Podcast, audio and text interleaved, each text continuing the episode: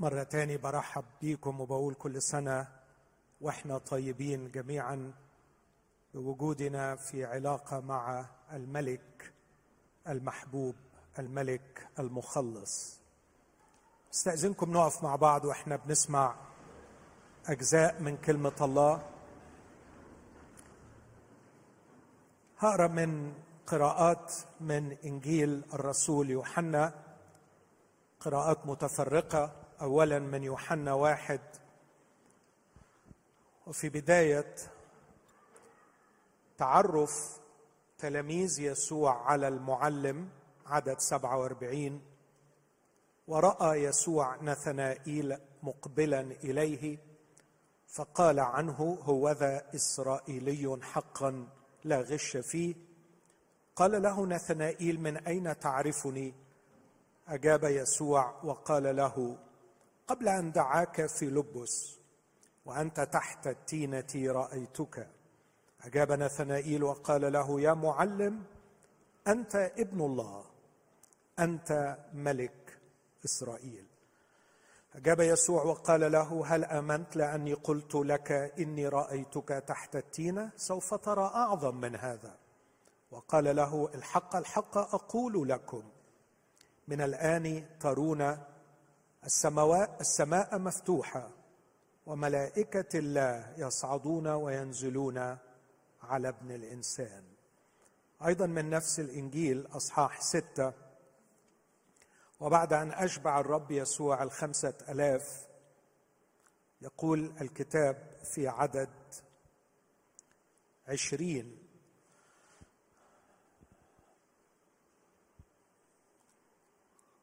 فقال لهم أنا هو لا تخافوا. عفوا أقرأ عدد 15 اولا. وأما يسوع فإذ علم أنهم مزمعون أن يأتوا ويختطفوه ليجعلوه ملكا انصرف أيضا إلى الجبل وحده. ثم عدد عشرين فقال لهم قال للتلاميذ في السفينة أنا هو لا تخافوا. فرضوا أن يقبلوه في السفينة وللوقت صارت السفينة إلى الأرض التي كانوا ذاهبين إليها. عدد خمسة وعشرين.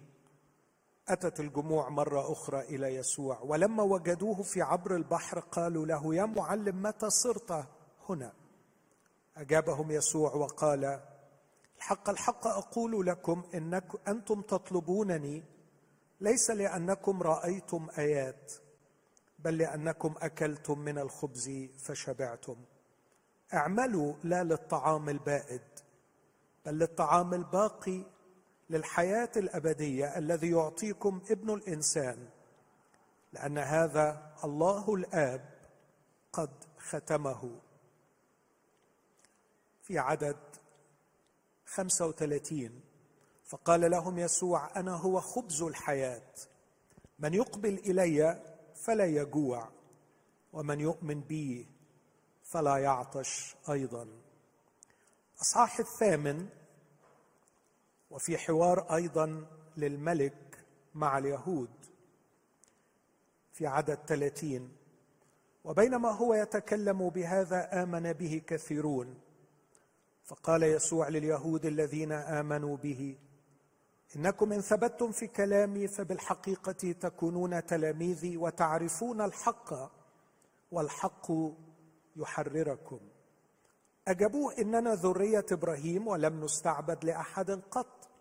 كيف تقول أنت إنكم تصيرون أحرارا؟ أجابهم يسوع الحق الحق أقول لكم إن كل من يعمل الخطية هو عبد للخطية. والعبد لا يبقى في البيت إلى الأبد وأما الابن فيبقى إلى الأبد. فإن حرركم الابن فبالحقيقة تكونون أحرارا.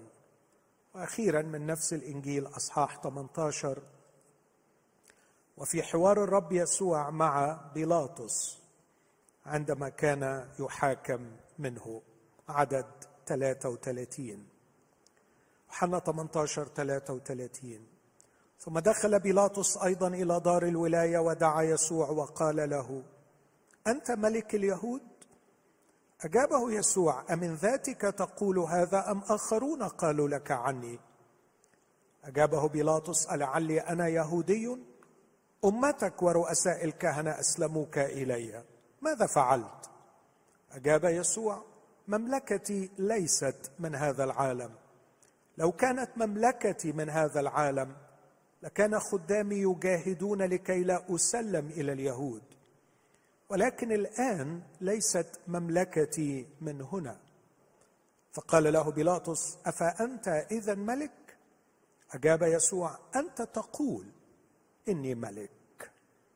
لهذا قد ولدت أنا ولهذا قد أتيت إلى العالم لأشهد للحق. كل من هو من الحق يسمع صوتي. آمين. هذه هي كلمة الرب. تفضل.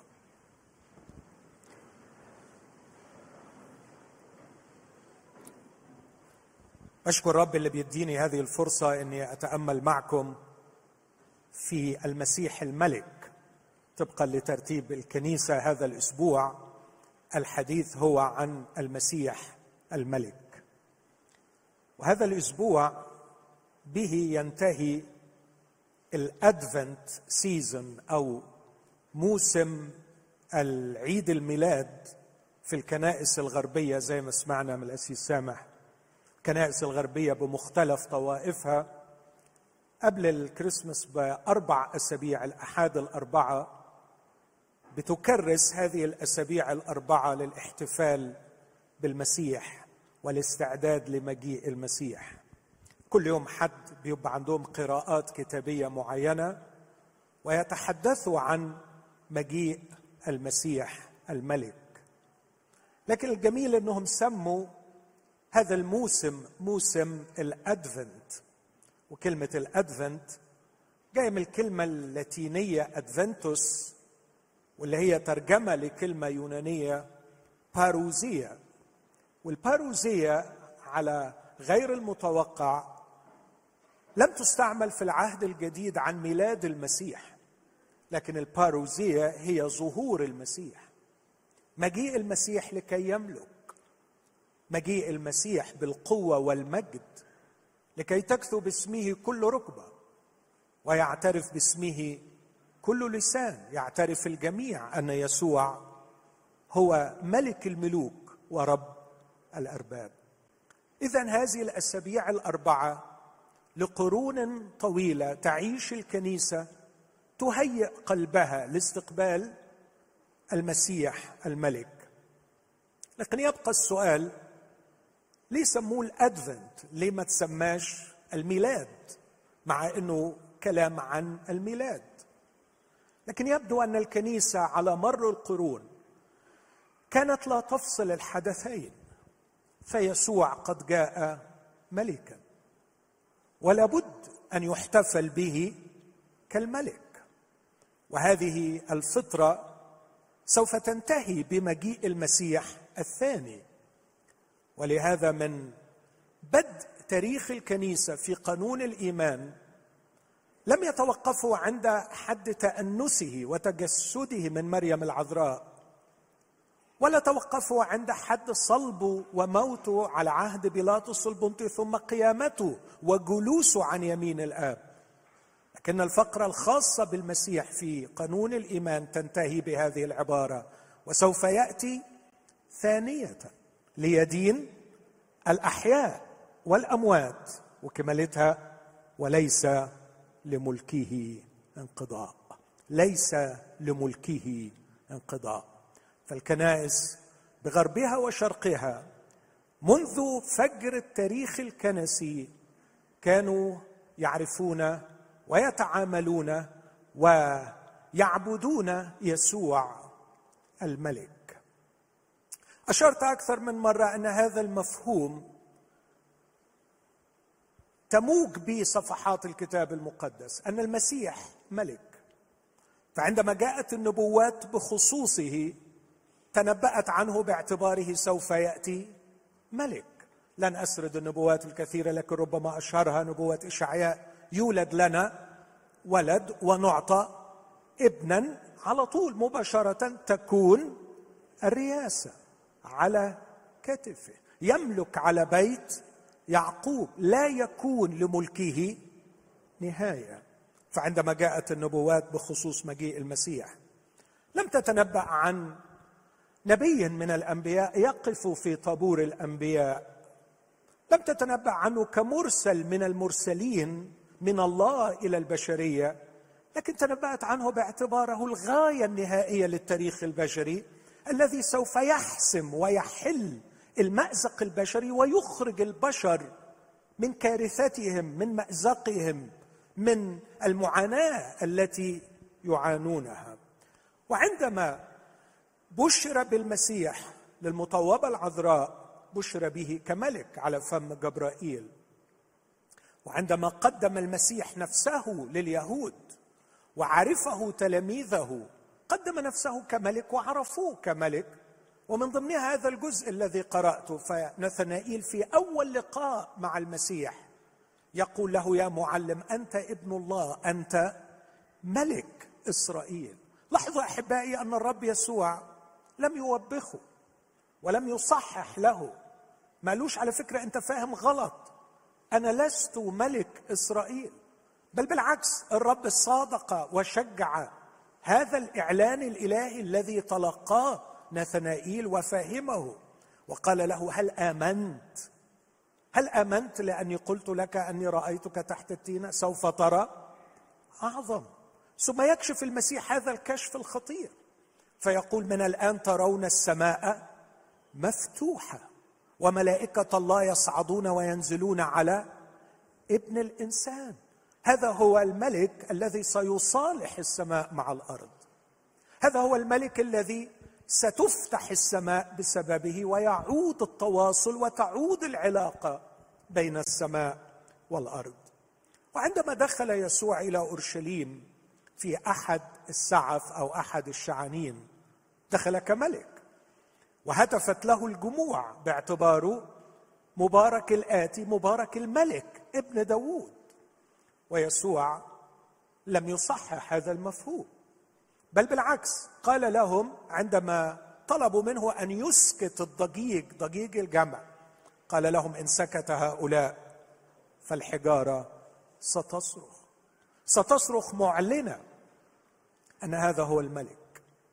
هذا هو خالق الطبيعة وهذا هو الذي تشتاق إليه الأرض نفسها. فالخليقة كلها تئن وتتمخض معا في شوق إلى خالقها إلى مالكها وملكها لكي يعتق يعتق الخليقة. هذا الذي تكلم عنه بولس فيقول إن الخليقة نفسها سوف تعتق من عبودية الفساد إلى حرية مجد. أولاد الله. فقال يسوع أن الحجارة تصرخ مشتاقة إلى ملكه وإلى شخصه كالملك. وسمعنا أيضا في يوحنا 18 عندما حكم يسوع حكم بهذه التهمة أنه ملك. فالتهمة التي قدمها اليهود ضد يسوع أنه يقول عن نفسه أنه ملك. فبيلاطس بيقول له أنت ملك اليهود؟ وبدون الدخول في تفاصيل الحوار البديع اللي الرب يسوع بيكشف من خلاله دروس عظيمة قال له أنت تقول إني ملك. هذه لغة معروفة أنت تقول يعني نعم أنا ملك. ثم يضيف المسيح ويقول لهذا ولدت أنا. لهذا ولدت أنا. ثم يربط ملكه بالشهادة للحق. وهتوقف عند هذا الأمر بعد قليل. لهذا ولدت أنا لأشهد للحق وكل من هو من الحق يسمع صوتي. إذا نبوات عنه كملك بشر به كملك قدم نفسه لتلاميذه كملك دخل أورشليم كملك حكم كملك صلب كملك. فكانت علته المكتوبة على الصليب يسوع الناصري ملك اليهود. ملك اليهود. ربما بيلاطس كتبها يريد سخرية من اليهود لكن كانت إعلان وشهادة عن من هو هذا المصلوب.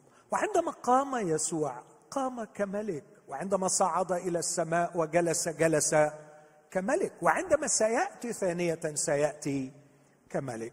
وهنا يا إخوتي يحلو لي أن أقتبس أفسس واحد والعدد العاشر عندما يقول بولس هذه الكلمات لتدبير ملء الأزمنة ملء الأزمنة إن نهاية الزمن ستكون هذه هي النهاية لتدبير ملء الأزمنة ليجمع كل شيء في المسيح ما في السماوات وما على الأرض. سيجتمع كل شيء تحت سيادة هذا الملك. أرجو أن وأصلي أن فكرة أو حقيقة ملك المسيح تخلق فينا نوعا من العلاقة مع المسيح. يأخذ هذا الطابع الملكي فالمسيح ملك. أتمنى وأصلي أن نستشعر هذا في مشاعرنا في عواطفنا. أن يكون لوقع هذه الكلمة تأثير مختلف أن المسيح ملك. عندما أتأمل رد فعل المسيحيين من جهة ملك المسيح أرى تطرفين. التطرف الأول هو الذي جعل المسيح يملك روحيا فقط ولا ينتظر هذه النهاية البديعة. التي فيها يملك المسيح في السماوات وفي الأرض ويجمع السماء مع الأرض في سماوات جديدة وأرض جديدة ويكون فيها المسيح الملك العظيم إلى أبد الآبدين. هذا المنظر الذي رآه دانيال في دانيال سبعة. في دانيال سبعة يتكلم عن ممالك حرفية ثلاثة. يتكلم عن بابل ثم يتكلم عن فارس ثم يتكلم عن اليونان وبعدها تأتي مملكة رابعة خطيرة هي الرومانية. لكن كيف انتهت هذه الممالك الأربعة؟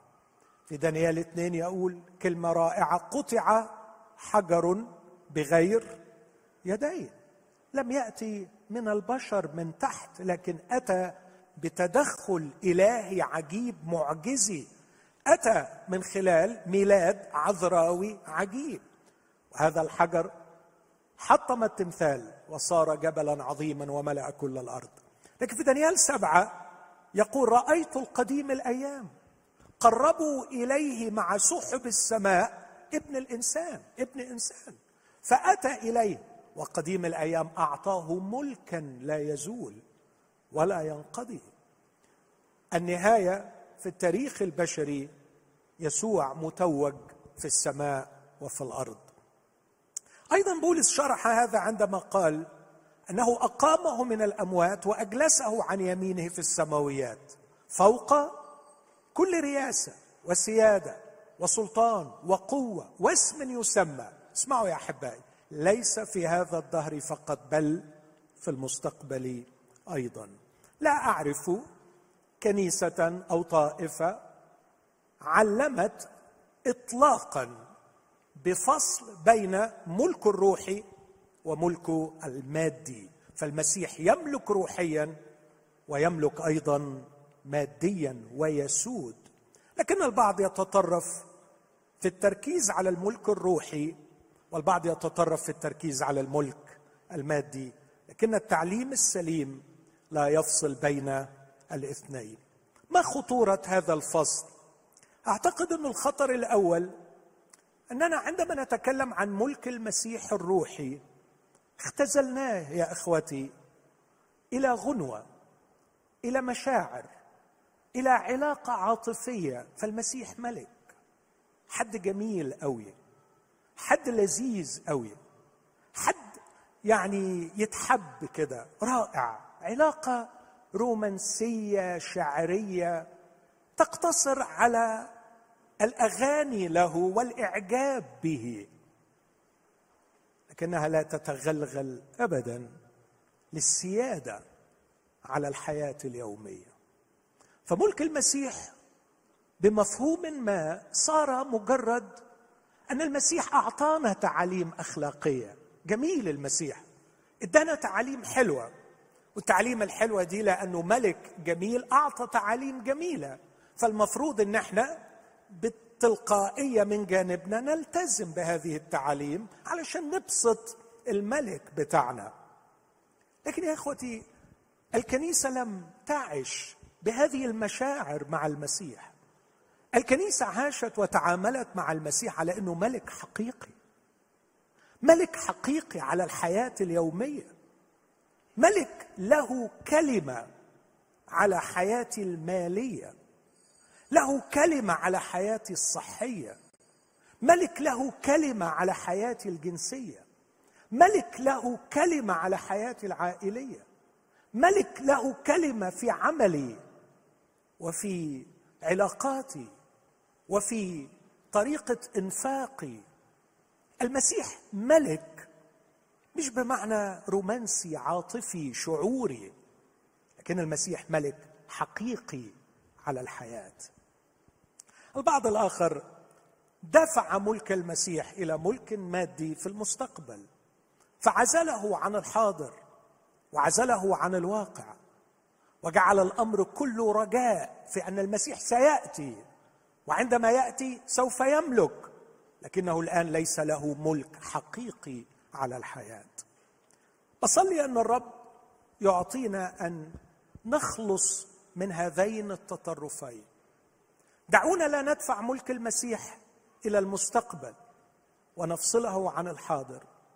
ودعونا لا ندفع ملك المسيح عن الواقع المادي الحقيقي في حياتنا ونختزله إلى الأغنية وإلى المشاعر وإلى الأفكار الجميلة عنه داخل الكنيسة. لكن عندما نعود إلى بيوتنا وعندما نعود إلى أشغالنا ننسى أن المسيح ملك. المسيح ملك حقيقي مسيح ملك حقيقي بمفاهيم عظيمة وعميقة. ومن يدخل في علاقة مع المسيح الملك ينبغي أن يكون من رعاياه الخاضعين له. يستحق أن يكون فعلا تلميذ للمسيح. لكن أنتقل بسرعة إلى كيف كان يستقبل التلاميذ الأوائل حديث المسيح عن نفسه كملك. لما نثنائيل يقول له أنت ملك إسرائيل إيه المفهوم اللي كان عند التلاميذ وهم بيسمعوا المسيح يتكلم عن نفسه كملك؟ والمسيح صادق على مفهومهم. الحقيقة إخوتي قاعدة أساسية في تفسير الكتاب المقدس يسموها قاعدة المستقبل الأول.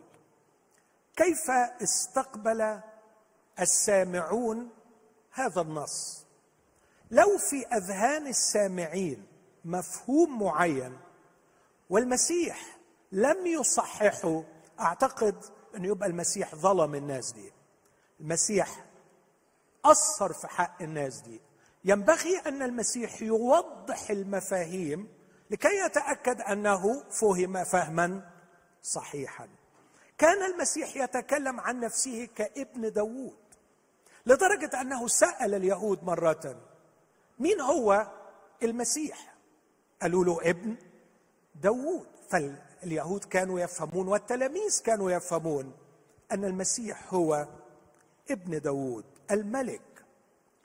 المفهوم عن الملك عند اليهود في زمن المسيح مفهوم خاص جدا. والمسيح عدل وصحح كما سأوضح لكنه لم يرفض مفهومهم عنه طبقا لكتب العهد القديم. لأن كتب العهد القديم تنبأت عن المسيح الملك بشكل معين صادق عليه المسيح. أوضح كلامي. من هو ابن داوود بالنسبة لليهود؟ ابن داوود بالنسبة لليهود هو الملك الذي سيخلصنا وسيجمع شملنا. الملك الذي يعيد أمجاد داوود. فداوود خلصنا من ذلنا من تعييرنا من عجزنا. وأيضا داوود جمعنا مملكة واحدة تحت سيادته. لكننا أخطأنا في حق الرب وفسدنا. وكانت النتيجة أننا سبينا وتشتتنا. وها نحن الاسباط العشرة لا نعلم عنهم شيئا. والسبطين عاد منهم حوالي أربعين ألف لكن الباقي مشتت لا يعلم عنه أحد. نحن في انتظار ابن داود. الذي سيأتي ويجمع شملنا. فالملك في نظرهم والذي يحقق لهم النصرة والذي يجمع لهم الشمل. والمسيح لم يرفض هذا المفهوم لم يرفض مفهوم أن يجمع ويوحد ولم يرفض مفهوم أنه يحقق النصره لكنه أخذ مفهوم الجمع والتوحيد إلى بعد أعمق. وأخذ مفهوم النصره إلى بعد أعلى وأعمق من مفاهيمهم. كيف وضح مفهوم الجمع والتوحيد وصادق عليه؟ شعي 49 يشرح هذه الكلمات.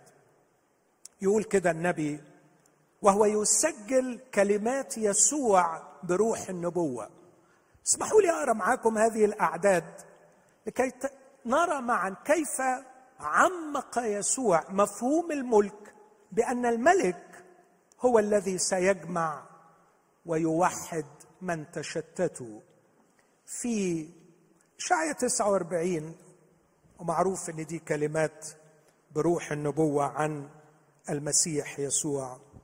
يقول اسمعي لي أيتها الجزائر واصغوا أيها الأمم من بعيد. الرب من البطن دعاني. من أحشاء أمي ذكر اسمي.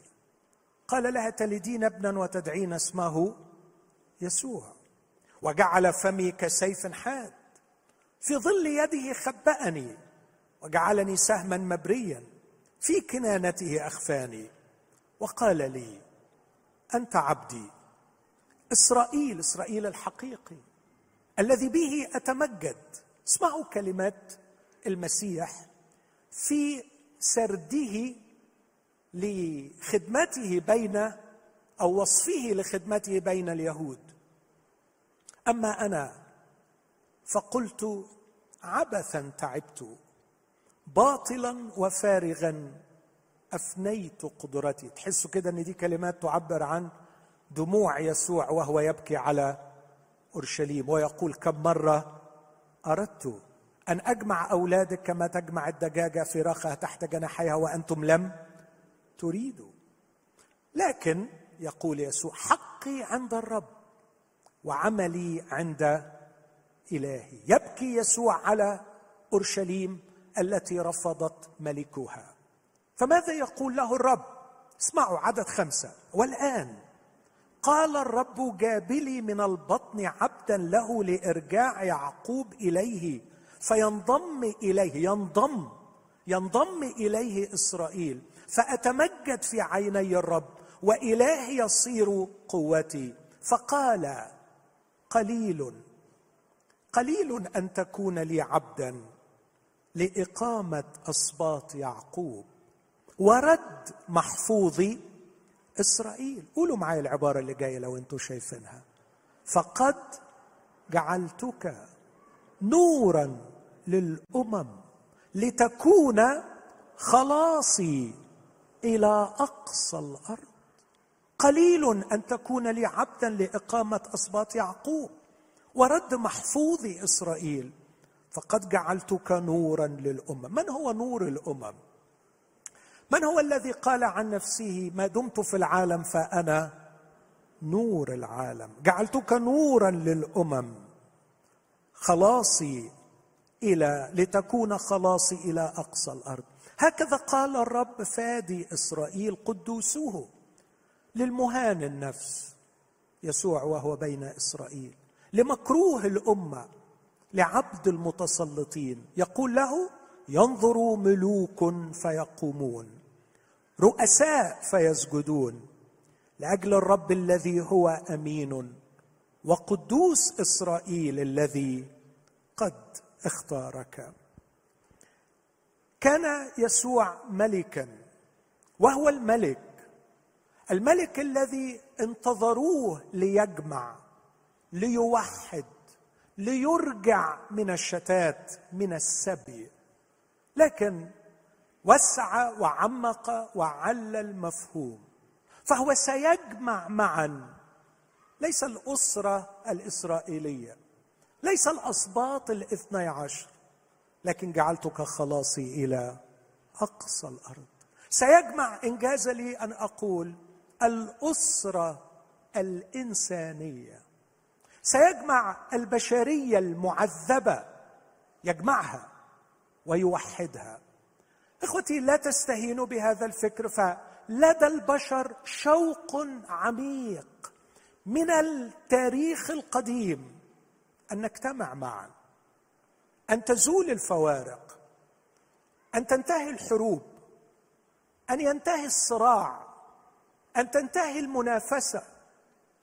أن نحب أحدنا الآخر.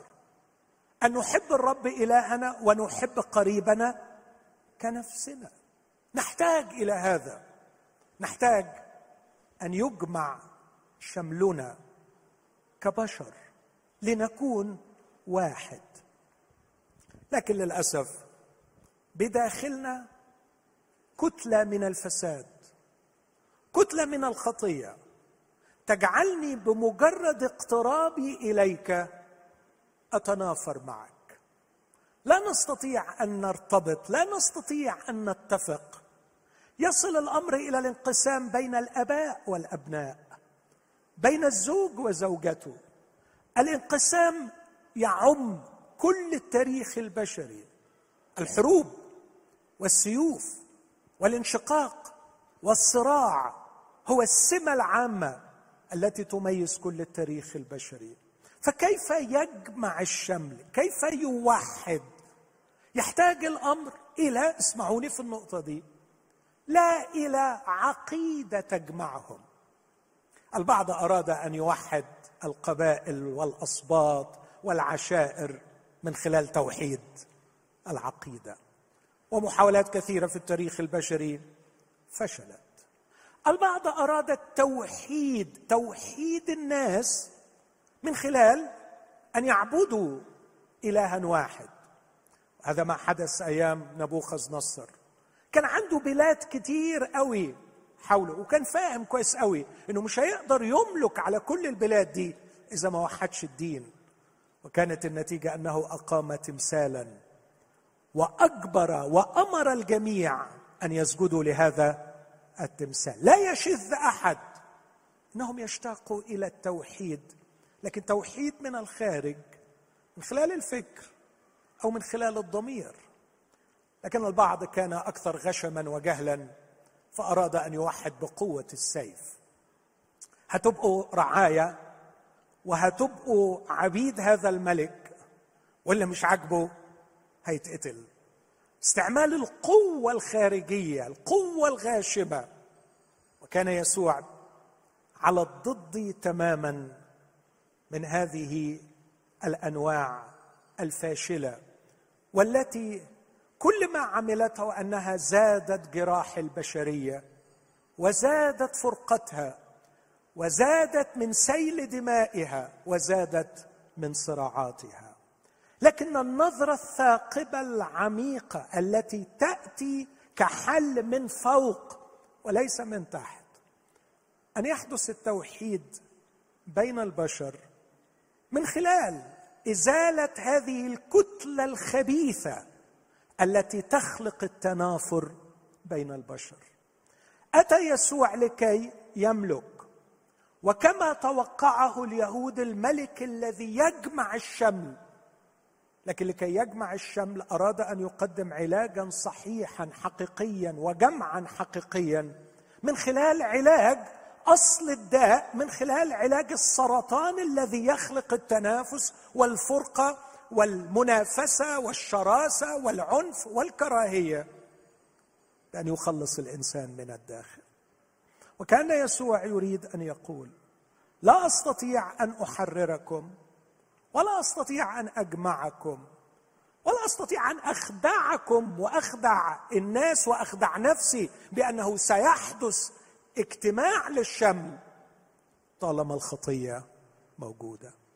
نعم جئت ملكا يجمع الشمل لكن يجمع الشمل بأن يحرركم اولا من الخطية. نحن ذرية إبراهيم ولم نستعبد لأحد قط. لا الحقيقة أنتم عبيد لأن من يعمل خطيه هو عبد للخطية. إن حرركم الإبن فبالحقيقة تصيرون أحرارا لأن العبد لا يبقى في البيت إلى الأبد لكن الإبن يبقى في البيت إلى الأبد. فإن حرركم الإبن فبالحقيقة تصيرون أحرارا. نعم يسوع يجمع الشمل لكن أيضا يسوع يحقق الانتصار. والانتصار ما فيش ملك صار ملكا دون أن يحقق انتصارات. خلوني أكون واضح معاكم وأقول إنه الملك في مفهوم هذا الشعب هو رجل الحرب. أول مرة تكلموا عن الرب إنه الملك تكلموا عنه باعتباره رجل الحرب. في ترنيمة الخلاص في خروج 15 الرب رجل الحرب. الرب يملك إلى الأبد. ترشد برأفتك الشعب الذي فديته وتهديه بقوتك إلى موضع قدسك ثم يتغنون عن ملكه وعن أنه رجل الحرب. والرب يسوع لا يرفض هذا المفهوم فهو رجل الحرب. الذي سيحارب لهم اعداءهم لكنه أخذ المفهوم إلى مستوى أبعد وأعمق. قد لا يروق هذا الكلام للعصرنة التي تجاهلت كل ما هو روحي تجاهلت كل ملاك وشيطان وتجاهلت الروح وتجاهلت ما بعد الحياة. لكن الرب يسوع يريد أن يقول أن تعاسة البشرية وبؤس البشرية ليس فقط نابع من سرطان داخلي اسمه الخطية لكنه نابع من قوة أخرى تسود عليهم. سماها يسوع في إنجيل يوحنا ثلاث مرات رئيس هذا العالم إن إبليس يسود على هذا العالم. وطالما إبليس يسود طالما رئيس سلطان الهواء يعمل في أبناء المعصية لن تسعد البشرية ولن تحل مشاكلها. لكي يكون هناك فعلا خلاص حقيقي لابد من هزيمة هذا العدو. ولذلك كانت قضية يسوع الكبرى هي أن يلتقي بهذا العدو وأن يقهر هذا العدو. وإيماننا المسيحي أنه في الصليب كانت هناك مواجهة خاصة. لا نعرف كل أبعادها. لا نعرف تفاصيل كثيرة كما أننا لا نعرف تفاصيل كثيرة عن أبعاد العالم الروحي والصراع في العالم الروحي.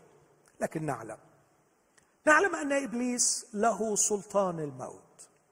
ونعلم أن يسوع في موقعة الصليب كان بالموت يبيد ذاك الذي له سلطان الموت. إن العدو الأكبر هو الموت. ورئيس سلطان أو الذي له سلطان الموت رئيس سلطان الهواء الروح الذي يعمل في أبناء المعصية. يسوع صادق على أن الملك ينبغي أن يكون رجل الحرب وأن يحقق الانتصار. لكن العدو ليس هو الشعب الذي بجوارنا. العدو ليس هو الدين الذي له عقيدة غير عقيدتنا. العدو ليس هو المستعمر الذي استعمرنا. لكن يسوع أخذ بذهن تلاميذه إلى عدو أخطر وأصعب هو سر شقاء وتعاسه البشرية.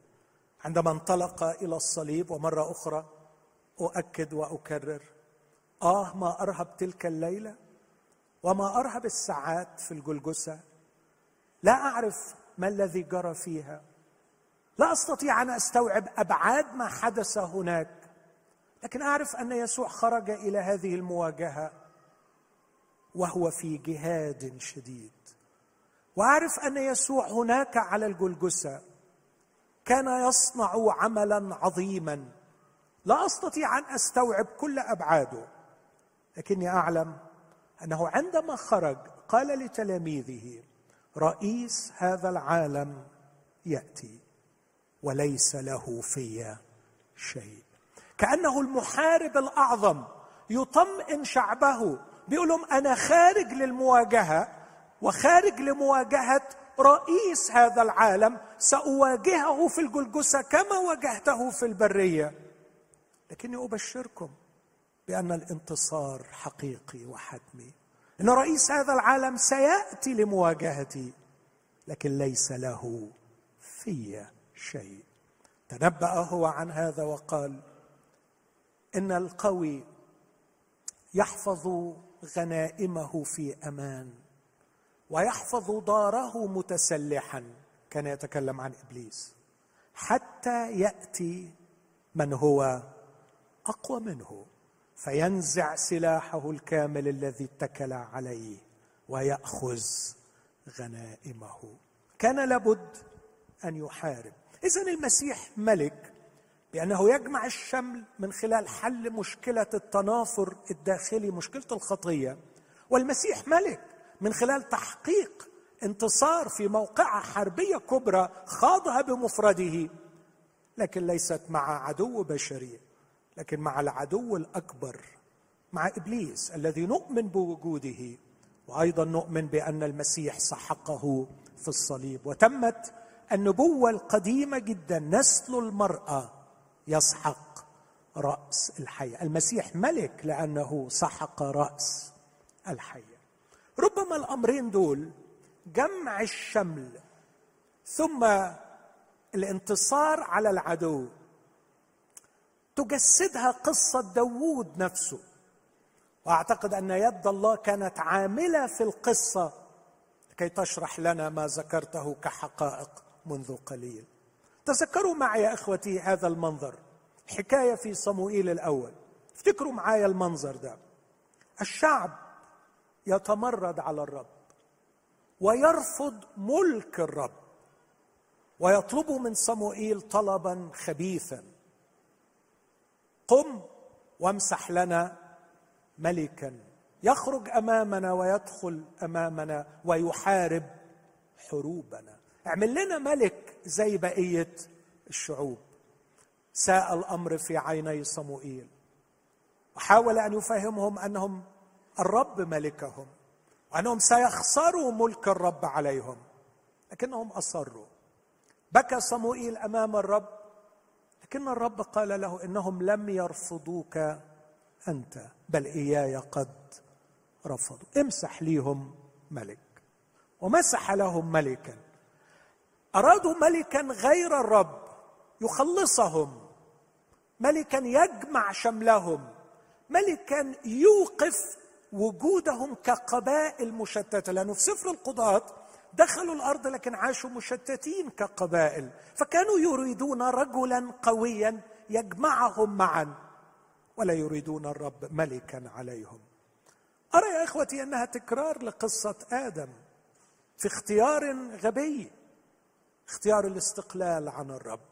وأن تنفتح أعيننا.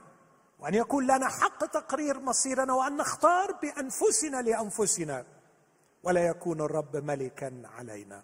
اللقطة الثانية مباشرة بعد هذا. نرى الشعب كله في موقع العار. أربعين يوم شخص جبار يعيرهم ويذلهم ويسخر منهم ويتعالى عليهم. وكان يعلن صراحة أنهم عبيد له. بيقول لهم لو طلع منكم راجل وقدر يغلبني ساعتها أحرركم ونبحنا عبيد ليكم. لكن إن أنا قتلت تظلوا عبيدا لي. هذا هو المشهد الذي يصور البؤس البشري في بعده عن ملك الله عليه. بسبب اختياره الغبي. استقلال عن سيادة وملك الرب. في هذا الوقت العصيب يظهر رجل أشقر مع حلاوة العينين ممسوح بالروح القدس حل عليه الروح القدس.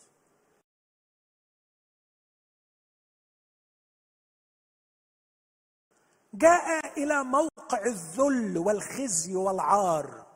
ولو تفتكروا جه مرسلا من أبيه. فاكرين؟ يس بعد داوود وبيقول له اذهب افتقد سلامة إخوتك. روح شوف إخواتك. هذا الابن اللي اسمه داود وداود معناها المحبوب يذهب ليفتقد سلامة إخوته. وهو بينهم أربعين يوم يذل هذا الشعب من هذا الجبار الذي ليس مثله. حدش يقدر عليه. لكن في النهاية كلنا نعرف القصة. كيف أنه خرج وحده بمفرده ليقابل هذا الجبار ويقتله. وأيضا وإن كانت تفصيله صغيرة تبدو أنها بلا قيمة لكن في الواقع لها قيمة أنه قتله بسيفه. افتكروا النص اللي قلته من شوية كان يبيت بالموت ذاك الذي له سلطان الموت. لم يكن امرا آه، من قبيل الصدف أن يقتل داوود الجبار بسيفه. أنا أعتقد أن هذا ما حدث في الجلجسه ولا نعلم أبعاده. كان يسوع يذوق الموت قبل الموت لكي يحرر البشرية من هذا العدو القاسي الذي أذلها وأخضعها ذاك الذي له سلطان الموت ويعتق أولئك الذين خوفا من الموت. كانوا جميعا كل حياتهم تحت العبودية. وهتف الشعب هتاف الانتصار دون أن يشتركوا في الحرب.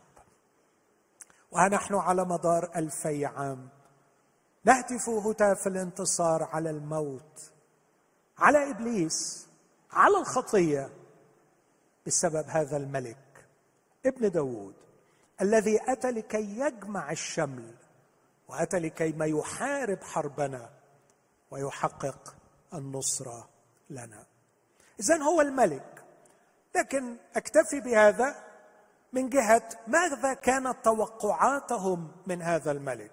في توقعات أخرى كثير مثلا كانوا يتوقعون أنه يرعى. طبقا لحزقيال 34 الملك الذي يرعى. يرعى غنمه بنفسه. يطلب الضال يسترد المطرود يعصب الجريح يجبر الكثير. بينما الملوك الذين اختاروهم أو أقاموا أنفسهم كانوا يزيدون المأساة وجعا والما لأنهم كانوا يأكلون السمين كانوا يتعدون على الغنم. فكانوا ينتظرون إنه اللي هيجي يملك سيرعى وأعتقد إن يسوع ما اثرش ابدا في إعلان وضعه كالملك الراعي خصوصا في يوحنا عشرة لما يقول أنا هو الراعي الصالح. والراعي الصالح يبذل نفسه عن الخراف. لقد جاء لكي يخلص هذه الخراف. توقعوه كالمدبر طبقا لميخا خمسة وكان يسوع المدبر. كانت توقعات اليهود في محلها ويسوع واجه وقابل هذه التوقعات لكن أخذها إلى أبعاد أعمق. من تلك التي انحصروا فيها كيهود وأرانا ماذا تحتاج البشرية وكيف يستطيع أن يقدم هو العلاج؟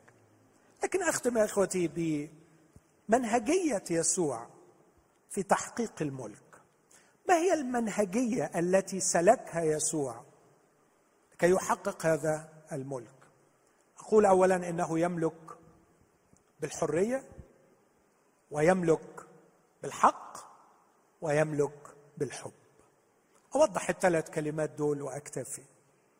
يسوع يرى أن الحرية أساسية جدا لكي يملك ويبدو أن هذا تناقض مش كده؟ أي ملك كتير قوي بيكون والتاريخ البشري بيسجل كده إنه لكي يملك بيكون على حساب الحرية. العجيب في يسوع إنه لكي يملك يحتاج اولا أن يطلق الحرية الحرية الحقيقية إلى أقصى مدى لها. يسوع لكي يملك علينا يحتاج أن يحررنا اولا. ولهذا هو لا يبدأ بأن يقدم لنا ملكه لكن يقدم لنا حريته يقدم لنا التحرير.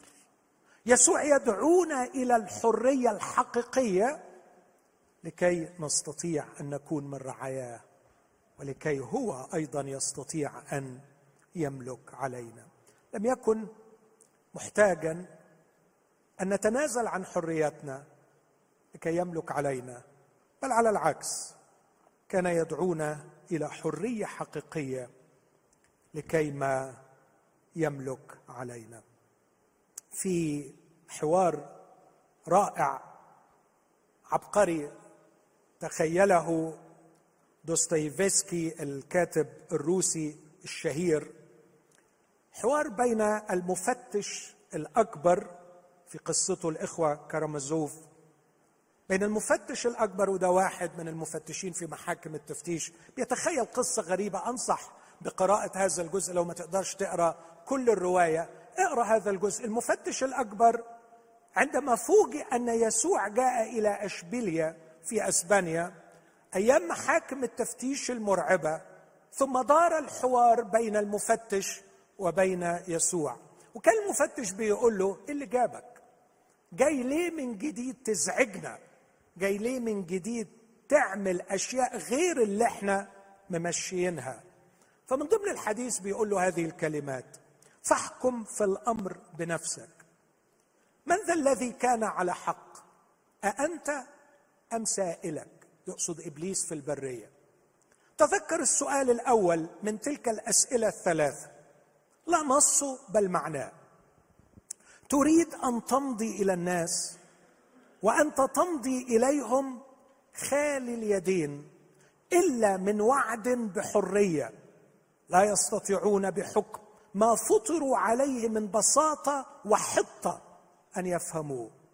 عدا أنهم بالإضافة إلى ذلك يخشونه ويخافون منه لأنه ليس هناك ولم يكن هناك في يوم من الأيام اسمعوني أحبائي حالة لا يطيقها البشر والمجتمع مثلما لا يطيقان الحرية.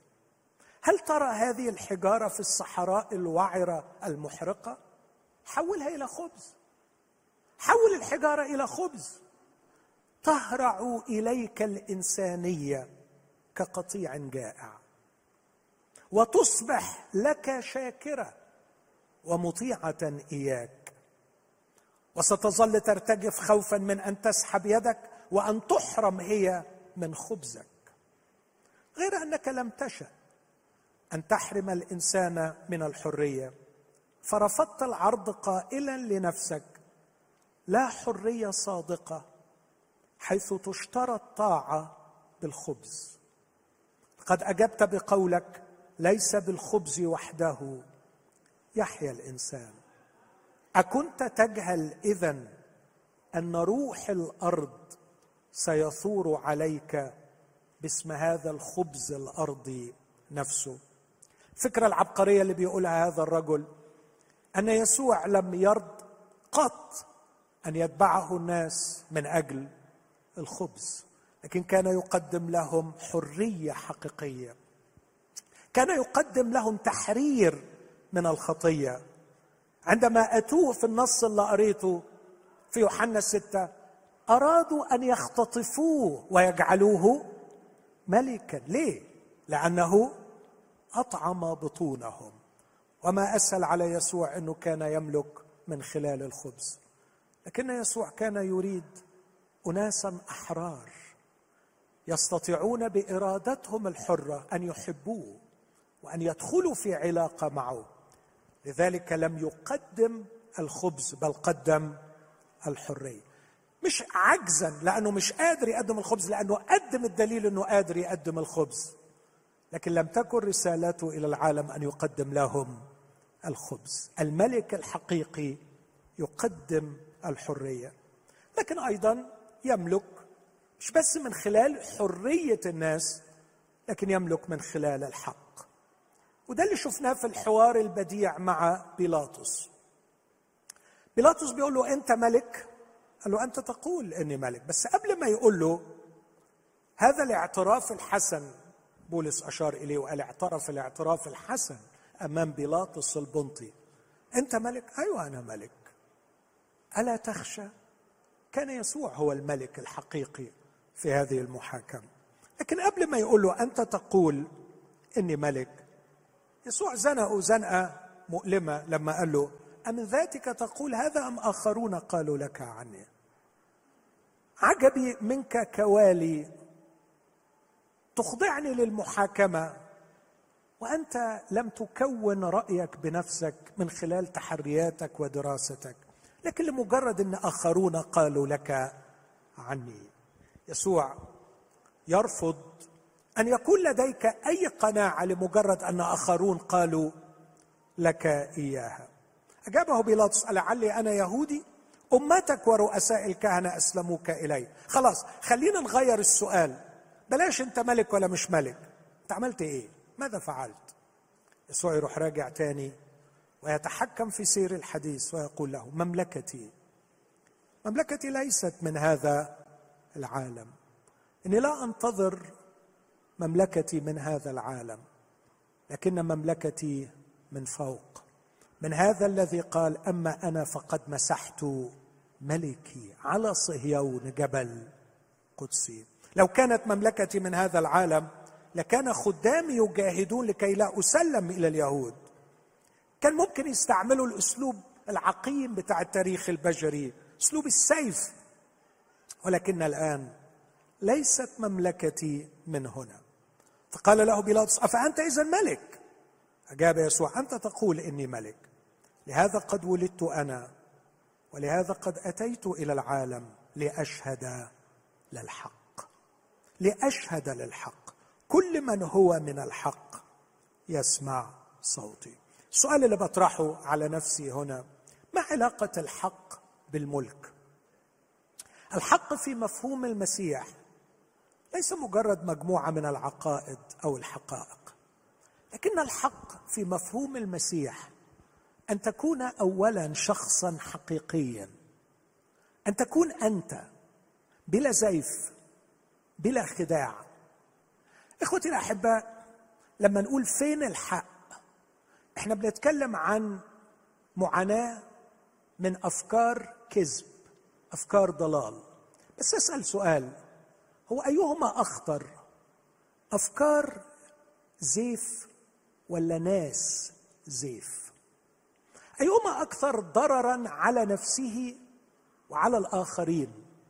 فكرة خاطئة أم إنسان كاذب مزيف؟ إن المأساة في نظر المسيح غياب الحق ليس عن المعتقدات لكن غياب الحق عن النفوس. فقبل أن تزيف المعلومات زيفت النفوس. عشان كده في إنجيل يوحنا يتكلم يسوع عن الحق. قبل أن يكون الحق فكر يعرف تكلم يسوع عن الحق كشيء يفعل. فيقول أن الذين يفعلون السيئات لا يأتون إلى النور لكن الذين يفعلون يوحنا ثلاثة الذين يفعلون الحق فالحق يفعل وليس يعرف. الذين يفعلون الحق يأتون إلى النور لكي تظهر أعمالهم أنها بالله معمولة. كيف يملك يسوع من خلال الحق؟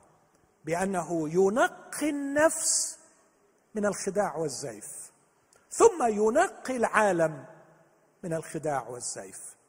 لكن يا إخوتي أجل تنقية العالم من الخداع والزيف إلى المستقبل لكنه الآن منهمك في أعظم عملية تحريرية أن يخلص الإنسان من الكذب من الزيف. وأنا أعتقد إن هنا فكرة عبقرية. أن الله عندما خلقنا كبشر عندما قال لآدم اكثروا واثمروا واملأوا الأرض أكيد ما كانش متوقع أن البشر هياكلوا في بعض. لكن كان متوقع أن البشر يكونوا في حالة انسجام مع بعض. لكن فسد الإنسان أصبح مزيفا كاذبا. أصبح ليس هو وبالتالي لا يوجد إلا التنافر والتنافس والتناحر. بين البشر.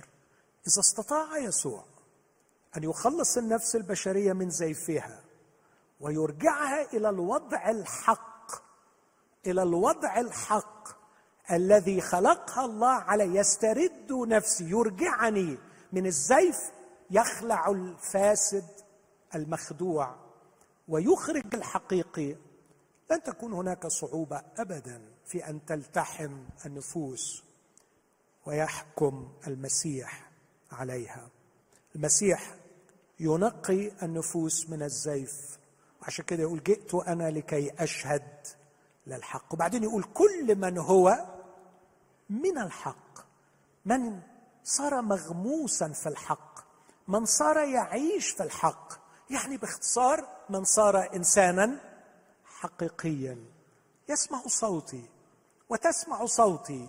ويسمع صوتي وتسمع صوتي وعندما يسمعون صوتي لأنهم من الحق ينجذبون لي وينجذبون أحدهم للآخر. وأنا إن ارتفعت عن الأرض بالصليب أجذب إلي الجميع. وينتهي التشتيت وينتهي التناحر وينتهي الحرب. عندما يصير الإنسان إنسان حق لهذا ولدت أنا لأشهد للحق. لكي أضع الحق في الأرض. شاعر 42 في النبوة عنه ثلاث مرات تيجي كلمة الحق. ليضع الحق في الأرض يخرج الحق للنور. المسيح رافض للزيف بس رافض للزيف في الناس قبل ما يرفض الزيف في المعلومات الخاطئة. وهو يخلص من هذا ومن ذاك. أما الذين سيرفضون الخلاص من الزيف فنصيبهم في النهاية ولابد أن أكون أمين وأوضح هذا نصيبهم في البحيرة المتقدة بنار وكبريت. هناك يطرح اسمعوا يا أحبائي كل من يحب ويصنع كذبا ويضع اللي بيحب الكذب قبل اللي بيصنع الكذب. المسيح يقدم الآن سيادته وملكه لكن من خلال أن يحررك من الخطية وأن تصير إنسانا حقيقيا. لكن أخيرا مش بس الحرية والحق منهج ملك المسيح لكن الحب. الحقيقة كنت محتار أسميها الحب ولا العدل. بس قلت يعني حق وحرية اثنين حخليها حب. لكن يمكن تكون العدالة مش عارف. لكن أفكركم بمشهد كلنا حافظينه. متى جاء ابن الإنسان في متى 25 سيجلس ليحكم. يسوع ملك أمين؟ ولأنه ملك سوف يجلس لكي يحكم. ويدين الأحياء والأموات. فعندما يجلس ليحكم عجيب منهجه في حكمه وفي ملكه. سيفصل الحقيقيين عن المزيفين سيفصل المخدوعين الخادعين عن المخلصين الأنقياء. هيفصل بين الاثنين وهيكون الفصل بالنسبة له سهل. إحنا بالنسبة لنا على فكرة دي من أصعب المهام. نحتاج أن نرتقي روحيا عشان تمييزنا للناس يزداد. لكن بالنسبة ليسوع هيقول لك كما يميز الراعي الخراف عن الجداء بسهولة شديدة سيميز بين هؤلاء وأولئك. بعدين عدد 34 بص الجمال. ثم يقول الملك. لاحظوا بيربط الدينونة هنا بيسوع باعتباره الملك.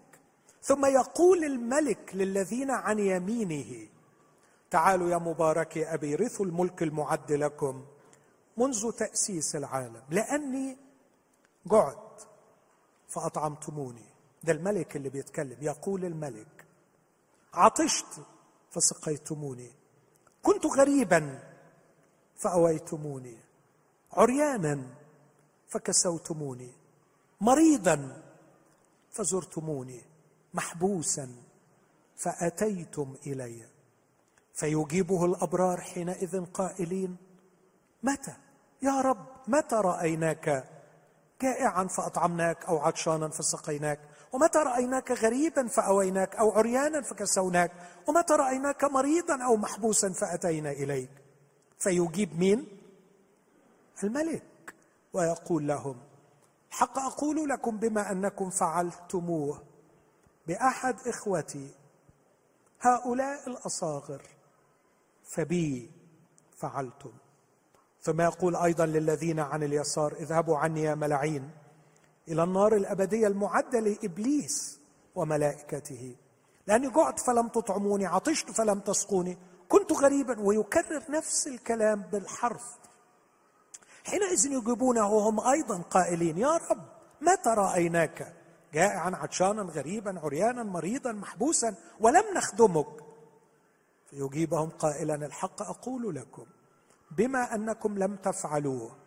بأحد هؤلاء الأصاغر فبي لم تفعلوا عجيب هذا الملك الذي يوحد نفسه مع معاناة البشرية وألامها ويعتبر أن تلاميذه الحقيقيين رعاياه الحقيقيين من دخلوا تحت ملكه حقيقة لهم نفس توجهه لهم نفس مشاعره لهم نفس أفعاله يحبون ليس الذين يحبونهم فقط لكن يحبون الجائع والعطشان والغريب والعريان والمريض والمحبوس. إنه بحب يتوحد مع رعاياه. هذا هو منهج المسيح. يحررهم يحررهم من الخطية ويقودهم ليكونوا بحق أنفسهم يخرج نفوسهم الحقيقية ويخلصها من الزيف والخداع ثم يتوحد بهم ومعهم وبهذا يكون ملكهم. لم يفرض عقيدة من الخارج ولم يوحد بقوة السيف ولم يأتي بطعام يجعل البشر كالقطيع بغنائم يرقدون وراءه. لكن جاء يسوع الملك بمنهج عجيب. يوحد يجمع يرعى يدبر. هذا هو ملكه لكن من خلال الحرية والحق والحب. هذا هو ملكنا يسوع. أقول يا إخوتي في النهاية الدعوة لينا كمسيحيين أن نغير نظرتنا ليسوع الملك. وان نبدا نسأل أنفسنا مجموعة من الأسئلة. ماذا أعني بأن يسوع ملكي؟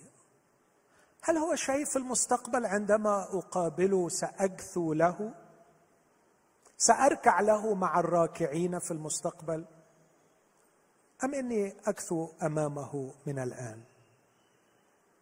ما هو موقفي من ملك المسيح؟ هل هو حقيقة مؤجلة إلى مجيئه الثاني؟ أم أني من الآن فعلا أتعامل مع يسوع على أنه ملكي؟ ملكي. ما هي تبعات الاعتراف بأن يسوع ملكي؟ روحيا اخلاقيا ماديا. هل هي علاقة رومانسية؟ زي واحد مثلا خاطب واحدة جديد بيحبها يقول لها ملكتي قلبي. هل يسوع ملك قلبي؟ بهذه اللغة الرومانسية العاطفية؟ أم أنه مألك على حياتي؟ بمعنى أنه لي الكلمة الأخيرة في كل صغيرة وكبيرة في حياتي؟ لي سلطان على جيبي؟ ولي سلطان على عقلي؟ ملكي. وله سلطان على حياتي العملية في كل تفاصيلها الصغيرة. ما هو موقفي من يسوع الملك؟ هل هو ملكي من خلال أنه حررني واختبر هذه الحرية يوم وراء الآخر؟ هل هو ملكي لأنه جعلني شخصا حقيقيا؟ هو ده منهج المسيح. إذا لم تكن حرا فالمسيح لم يملك عليك. وإذا لم تكن حقيقي فالمسيح لم يملك عليك. لأن سمات ملك المسيح ومنهج ملك المسيح هو أن يحررك وأن يجعلك شخصا حقيقيا. ثم هل فعلا تحب قريبك كنفسك؟ هذا هو منهج ملك المسيح. يجعلني أحب خصوصا المهمش والضعيف والموجوع والمتألم. هل أنا كالملك؟ الملك بيقول كنت محبوسا فأتيتم إلي. كنت غريبا فأويتموني. الملك يفعل هذا. هل نحن في اتحاد مع هذا الملك؟ أم أن اعترافنا بملك المسيح هو عقيدة نتشدق بها ونختلف عليها؟ نختلف على مدتها؟ نختلف على مكانها؟ نختلف على أشياء كثيرة بخصوصها؟ بينما حياتنا تخلو من سلطان الملك يسوع علينا. أصلي أن الرب يستخدم هذه الكلمات التي قيلت في ضعف لكيما تكون نقطة تغيير في تعاملنا مع المسيح الملك. أمين؟ خلونا نقف وإحنا بنختم وبنتكلم معاه ولتكن الدقائق القليلة القادمة لحظات فيها مراجعة للنفس من جهة علاقتي بالملك يسوع المسيح.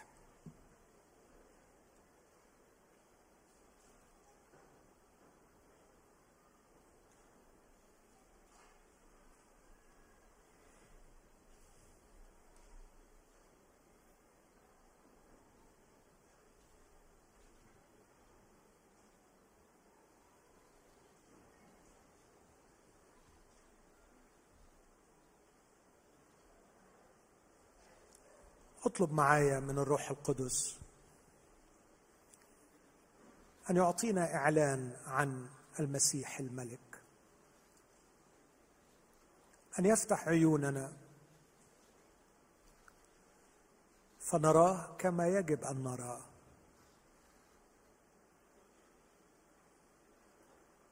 لا يظل يسوع ملكا في ترانيمنا فقط. وفي عقائدنا فقط. نردد الترنيمة وندافع عن العقيدة لكن الحياة لا تخبر بملك يسوع علينا. جميل أن نرنم وجميل أن نصحح العقيدة وندافع عنها لكن لا قيمة للترنيمة ولا قيمة للعقيدة. إذا لم تكن الحياة تصرخ وتشهد بأن يسوع هو الملك.